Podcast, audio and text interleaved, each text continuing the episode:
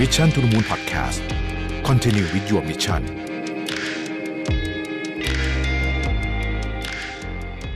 สวัสดีครับยินดีต้อนรับเข้าสู่ Mission to the Moon Podcast นะครับคุณอยู่กับรวิทยานุสาหะนะครับ ช่วงนี้มีเรื่องราวน่าสนใจเกิดขึ้นทั่วโลกนะครับ แล้ววันนี้ก็จะมาสรุปหัวข้อสำคัญสำคัญให้ฟังต้องบอกวันที่ที่อัดนิดนึงนะฮะผมอัดวันที่ 13เอ่อJuly นะครับวันพุธนะครับ วันหยุดนะฮะเอ่อ สรุปรายสัปดาห์ของเรานี้ก็จะพยายามมาให้ตรงวันนะฮะไม่ไม่พุธก็ไม่อังคารก็พุธเลยนะครับ สัปดาห์นี้จะช้านิดนึงต้องขออภัยด้วยนะฮะตอนนี้เนี่ยมีทฤษฎีหนึ่งที่คนพูดถึงเยอะมากในสัปดาห์ที่ผ่านมานะฮะก็คือทฤษฎีที่เรียกว่า Dollar Milkshake นะครับซึ่งซึ่งคนที่คิดมาคนแรกเนอะคือคุณ Brent Johnson นะฮะเขาเป็นคล้ายๆกับfund manager นะฮะแล้วก็เขาพูดถึงว่าระบบการเงินของโลกเนี่ยนะฮะ แบบนี้ฮะ คือมิลเชคทุกคนนึกออกนะมิลเชคมันจะมีฟองใช่ไหมแล้วก็ตัวมันใช่ไหมฮะตัวมิลเชคเนี่ยเขาเปรียบเทียบว่ามันคือเงินดอลลาร์สหรัฐที่หมุนเวียนอยู่ในเศรษฐกิจของโลก ซึ่งเป็นส่วน proportion ที่ใหญ่ที่สุดใหญ่มากๆด้วย ใหญ่มากกว่าอย่างอื่นเนี่ยเป็นอัตราส่วนที่เยอะมากนะครับส่วนมิลเชคนะฮะก็คือฟองของมันเนี่ยนะฮะฟองมิลเชคเนี่ยก็คือราคาราคาสินทรัพย์ทางการเงินต่างๆ ไม่ว่าจะเป็นหุ้นนะครับไม่ว่าจะเป็นเงินประเทศอื่นอะไรพวกนี้เนี่ยนะครับ ต่างๆนานาเนี่ยนะฮะตอนนี้เนี่ยดอลลาร์สหรัฐซึ่งเป็นสกุลเงินที่สำคัญที่สุดของเศรษฐกิจโลกนะครับเพราะว่าหนึ่งก็คือเป็น medium ในการซื้อขายของเนี่ยคิดเป็นประมาณเกือบ 90%นะฮะของการซื้อขายของทั่วโลก เพราะฉะนั้นก็คือว่าเวลาเราจะเทรดกันนะเรายิ่ง globalization เท่าไหร่เนี่ยก็ยังเทรดกันด้วยดอลลาร์สหรัฐเนี่ยเกือบ 90%น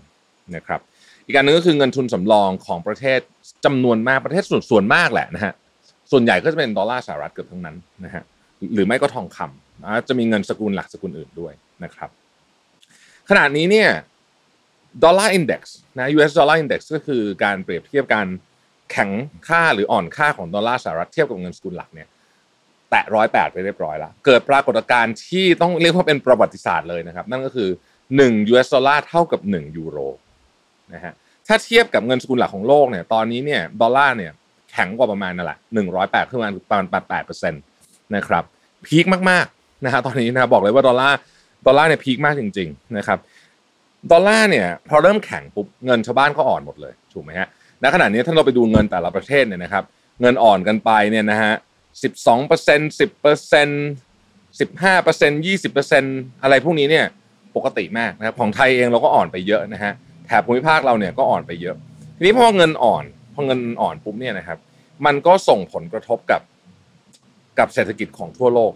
นะครับ เพราะว่าเงินทุนสำรองก็เป็นดอลลาร์สหรัฐใช่ไหมอ่านะฮะแล้วก็หนี้ก็ยังเป็นดอลลาร์สหรัฐด้วยนะครับเพราะฉะนั้นเนี่ยพอเงินอ่อนปุ๊บนะครับแล้วทุกคนซื้อขายด้วยดอลลาร์สหรัฐ ของก็แพงน้ำมันน้ำมันราคาขึ้นนู่นนี่ราคาขึ้นดอลลาร์สหรัฐแข็งค่าอีกนะครับก็เลยเป็น double เลยนะครับคุณ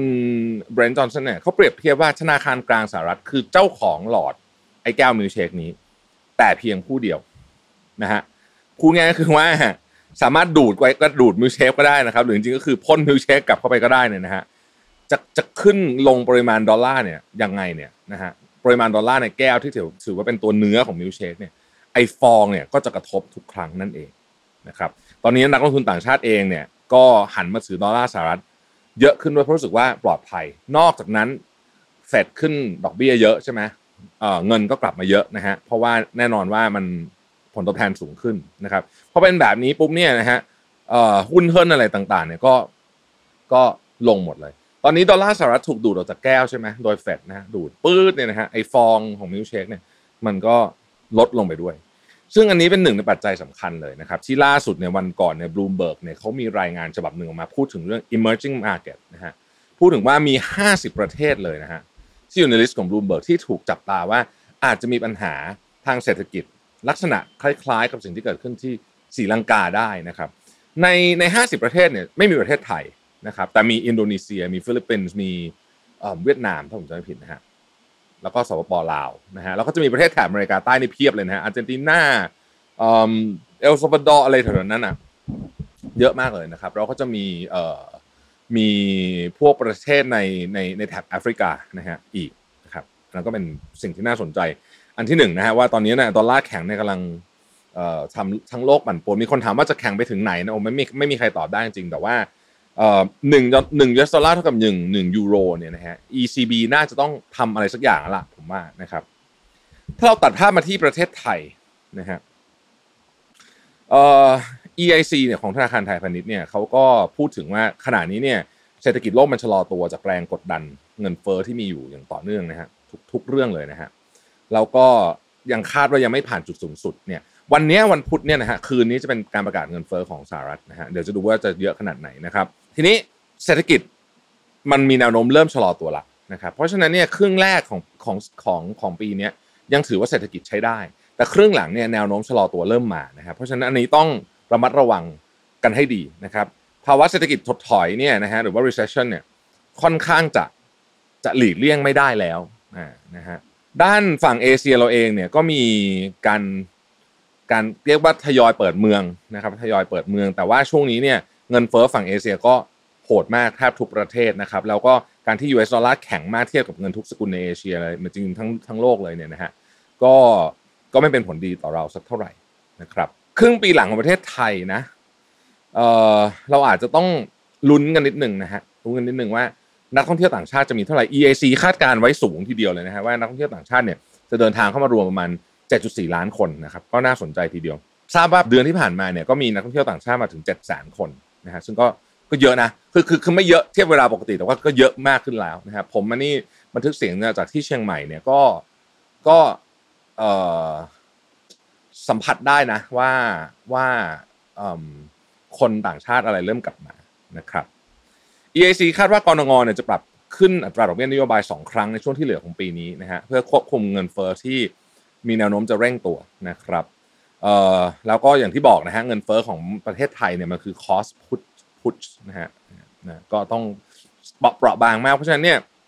เออ EAC คาดการณ์ว่าจะขึ้นไตรมาสที่ 3 ที่ 4 เนี่ย ครั้งละ 25 basis point แต่ว่าตอนนี้หลายคนเริ่มบอกว่าเอฟบางทีอาจจะเป็น 50 หรือเปล่าไม่แน่ใจเหมือนกันนะครับ สิ่งที่เอ่อ กรงงเรียกว่าใช้คำว่าอยากให้เกิดขึ้นและการจากการขึ้นดอกเบี้ยเนี่ย จุดประสงค์หลัก ไม่ใช่การควบคุมตัวเงินเฟ้อจริงๆ เพราะว่าเงินเฟ้อจริงมันสูง จะเอาให้ให้มันลงมาเนี่ยมันต้องขึ้นเยอะนะครับ แต่ต้องควบคุมเงินเฟ้อคาดการหรือว่า perceived inflation inflation ซึ่งคือคือเงินเฟ้อที่คนคาดว่ามันจะเกิดขึ้นคือถ้าเกิดคนคาดว่าเงินเฟ้อเนี่ย มันจะเกิดขึ้นผู้ประกอบการคาดคนนู้นคนนี้คาดเนี่ย มันจะบวกกันมันก็จะกลายเป็น spiral นะฮะเขาจะเรียกว่าเป็นภาวะเงินเฟ้อ ฝั่งลึกนะฮะ wage price spiral นะครับอันเนี้ยเงินเฟอ้อจะสูงขึ้นเร็วมากจนเสี่ยงต่อการควบคุมไม่ได้นะครับแล้วก็จะส่งผลต่อความเปราะบางของเศรษฐกิจไทยในระยะยาวด้วยนะครับอันนี้ก็เป็นเรื่องเกี่ยวกับเงินเงินทองทองนะครับ แต่มีข่าวที่น่าสนใจข่าวหนึ่งก็คือว่า ราคาน้ำมันของโลกเนี่ยนะฮะลดลงล่าสุดเนี่ยนะฮะล่าสุดเนี่ยแปดเปอร์เซ็นต์วันเดียวนะฮะ West Texas เนี่ยมาเทรดอยู่แถวๆ93 94 ดอลลาร์ต่อบาร์เรลนะฮะต่ำที่สุดในรอบ 3 เดือนนะครับทำไมถึงราคาเท่านี้ก็เพราะว่านักลงทุนนี่รอบที่2นะในเดือนนี้ นักลงทุนเนี่ยกังวลเรื่อง recession พอ recession ปุ๊บเนี่ยคนก็จะใช้น้ำมันน้อยลงนะฮะราคาน้ำมันก็เลยลดลงนะครับซึ่งราคาน้ำมันตอนนี้เนี่ยอยู่ใกล้เคียงกับราคาน้ำมันก่อนเกิดสงครามรัสเซียยูเครนแล้วนะเออนะครับตอนนี้ลดลงมา แล้วราคาน้ำมันลดแบบนี้เนี่ยสินค้าที่เป็น commodity อื่นๆ ต้องลดตามด้วยแน่นอนนะครับ ความกังวลใจต่อเรื่อง recession นะฮะอันนี้คือประเด็นประเด็นหลักที่สุด แต่มันมีประเด็นรองประเด็นหนึ่งก็คือว่าคนเขากลัวจีนจะปิดเมืองอีก ซึ่งตอนนี้ก็ทำท่าว่าจะปิดบางส่วนอีกรอบหนึ่งแล้วนะครับ ราคาของ commodity ที่ใหญ่ที่สุดเกือบในโลกอย่างน้ำมันเนี่ยลดลง 8%ครั้งนี้ 8 ครั้งที่แล้ว 7%ในระยะเวลาเพียงไม่กี่อาทิตย์เนี่ยนะฮะเป็นเรื่องไม่ปกตินะฮะ เรากำลังอยู่ในช่วงที่เราเรียกว่า economic turbulence คือของมันผันผวนมากๆ คุณลองคิดดูสิว่า แค่คนกังวลไม่ได้มีข่าวเลยนะ แค่คนกังวลว่าเฮ้ยเดี๋ยวจะ recession เนี่ยราคาน้ำมัน drop ทีเดียวแปดเปอร์เซ็นต์นะฮะก็น่าสนใจ ซึ่งราคาน้ำมันที่ลงเนี่ยจริง ๆ ก็มีส่วนที่ดีอยู่เหมือนกันนะครับเพราะฉะนั้นพอพอราคาน้ำมันลงปุ๊บเนี่ยเเงินเฟ้อก็น่าจะลงหรือว่น่าจะชะลอลงนะครับ เพราะฉะนั้นเฟดเองก็อาจจะคลายความกังวลเรื่องเงินเฟ้อไปได้นะครับสำหรับประเทศไทยเนี่ย ราคาน้ำมันที่ลดลงมาเนี่ยก็เชื่อว่าอนาคตก็จะก็จะทำให้ราคาน้ำมันของเราเนี่ยลดลงได้นะครับ ถ้ามันลงไปอย่างนี้นะไม่ไม่กลับชูดขึ้นไปอีกไม่มีเรื่องอะไรขึ้นอีก แต่ก็อย่าลืมว่าโครงสร้างราคาน้ำมันประเทศไทยเนี่ยมีกองทุนน้ามันอยู่นะครับซึ่งกองทุนน้ามันขาดทุนอยู่แสนล้านนะฮะมันก็จะต้องมีโครงการว่าเอ้ยลดลงมาปุ๊บเนี่ยขาลงมันจะไม่มันจะไม่ลงเร็วเหมือนขาขึ้น เพราะว่าต้องกลับไปใช้เงินกองทุนน้ามันก่อนนะเป็นต้นนะครับ เรื่องนี้ก็เป็นสิ่งที่ทุกท่านก็น่าจะ ติดตามข่าวอยู่บ้างอยู่แล้วนะครับ อีกเรื่องหนึ่งที่น่าสนใจก็คือเรื่องของหารร้อยหารห้าร้อยนะฮะหารร้อยหารห้าร้อยนะครับ คือเรื่องนี้น่าสนใจ ผมสรุปแบบเร็วเลยแล้วกันนะฮะคือถ้าเกิดเป็นสูตรหารร้อยเนี่ยมันก็จะเหมือนตอนรัฐธรรมนูญปี 40 นะครับ ซึ่งเป็นอะไรที่เข้าใจง่ายมากก็คือสสมี 400 คนที่เป็นเขตถูกไหมคุณเลือกเขต คุณเลือกใครชนะแคนสูงสุดก็ไปนะฮะคนนั้นก็ชนะเข้าสภาไป อีก 100 คนเป็นปาร์ตี้ลิสต์นะครับ ก็คือเป็นบัตร2ใบนะบัตรหนึ่งสมมุติว่าคุณชอบพักอ่านายกนะฮะแต่นายกไม่ได้อยู่ไม่ได้อยู่พัก A นะคุณก็เลือกนายกจากพัก B แต่คุณอยากแต่คุณชอบพัก A คุณก็มีบัตรใบหนึ่งคุณเลือกพัก A นะฮะแล้วเขาก็เอาบัตรทั้งหมดอะมากองรวมกันนะครับ เสร็จแล้วเนี่ยเขาก็ดูว่าอ้าวในบรรดาคะแนนเสียงทั้งหมดอะสมมติ 50 ล้านเสียงเนี่ยนะฮะหนึ่งร้อยคนหารร้อยใช่ไหมต้องมีกี่กี่เสียงถึงจะเข้าสภาเป็นเป็นปาร์ตี้ลิสต์ก็คือหนึ่งร้อยอ่าเท่ากับห้าแสนเสียงอะสมมติอย่างนี้นะครับ สมมติว่าคนมาออกสิทธิ์ ห้าสิบล้านคนซึ่งปกติมันไม่ถึงหรอกห้าแสนเสียงอะสมมติห้าแสนเสียงได้หนึ่งที่นั่งนะครับแล้วก็ยังกำหนดไปด้วยว่าต้องมีร้อยละห้าถึงจะได้เข้า แปลว่าถ้าเกิดคุณได้ปาร์ตี้ลิสต์สี่ยังไม่ได้นะครับอันนี้ก็คือจะพยายามไม่ให้เกิดพักเล็กพักน้อยเหอะว่างั้นเถอะนะครับแต่เลือกตั้งปี 62เนี่ยสูตรการคำนวณก็ประหลาดมากมีสอสอพึงมีเสียงตกน้ำอะไรก็ไม่รู้เต็มไปหมดเลยเนี่ยนะฮะสรุปง่ายๆก็คือว่าการสูตรเลือกตั้งปี 62เนี่ยผมไม่พูดถึงแล้วกันแต่เอาคราวนี้ถ้าหาร 500มันหมายความว่า ถ้าสสพึงมีเช่น พรรคอ่าพรรคเพื่อไทยอะสมมติพรรคเพื่อไทยนะครับพรรคเพื่อไทยเนี่ยสมมติว่าได้ 20 ล้านเสียงจาก 50 ล้านเสียง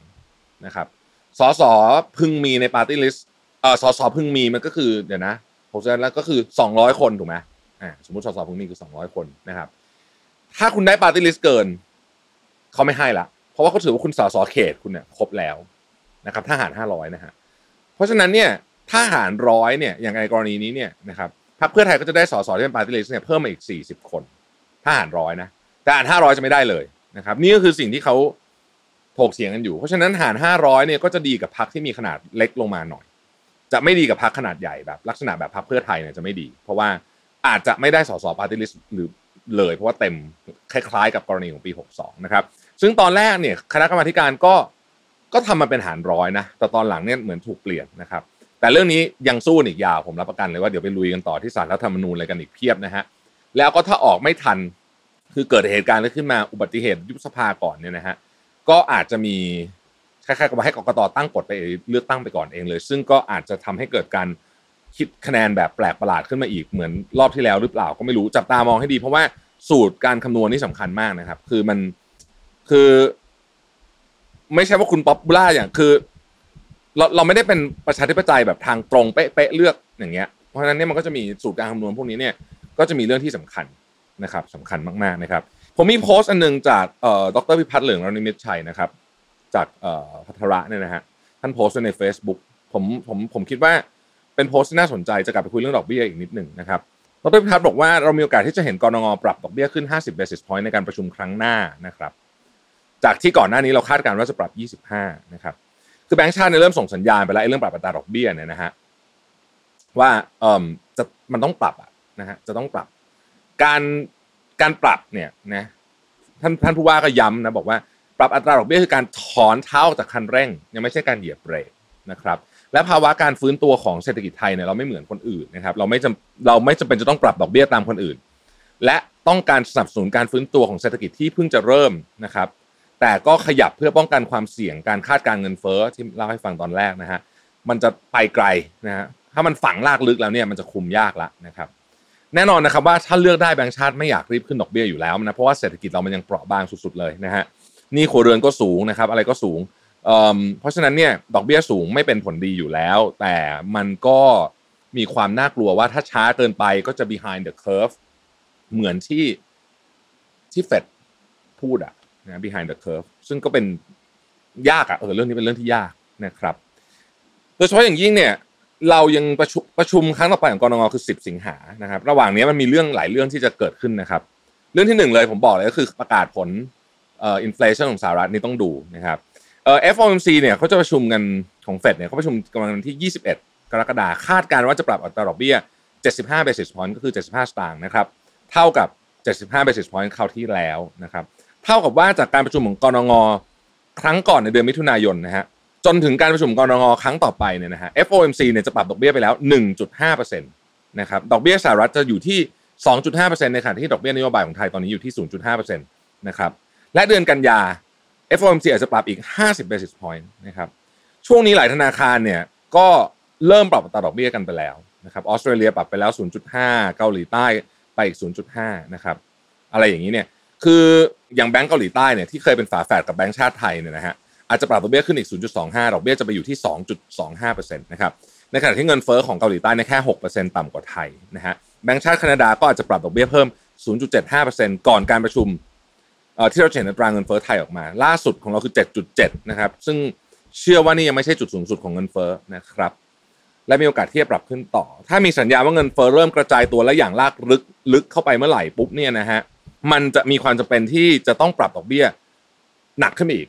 นะฮะอ่าแล้วก็แน่นอนครับมันก็จะเป็นข้อจำกัดด้านเศรษฐกิจมากๆเลยนะครับเอ่อดรพิพัฒน์บอกว่าสรุปว่าถึงแม้เราอยากไม่อยากปรับดอกเบี้ยแต่มีข้อจำกัด 2 ข้อใหญ่ๆนะฮะหนึ่งก็คือแรงกดดันเงินเฟ้อที่อาจจะมากและกว้างกว่าที่เราคิดไว้ และมีความเสี่ยงว่าถ้าเราไม่ทำอะไรเลย เงินเฟ้อจะติดลมบนนะครับ wage price spiral นะฮะฝังลากลึกเข้าไปเลยคราวนี้แก้ยากสุดๆนะครับ อธิบายทีหนึ่งมันคือมันคือความเชื่อว่าทุกทุกอย่างมันจะแพงขึ้นหมด คนก็จะเพิ่มราคา คนนั้นผู้ผลิต A เพิ่ม ผู้ผลิต B เพิ่ม suppliers เพิ่มเพิ่มเพิ่มเพิ่มเพิ่มเพิ่มมันก็ไปเรื่อยเลยนะฮะคราวนี้มันก็จะจะควบคุมไม่ได้นะฮะอันนี้จะกระทบกับความเชื่อมั่นในการควบคุมเงินเฟ้อของธนาคารกลางนะครับสองคือ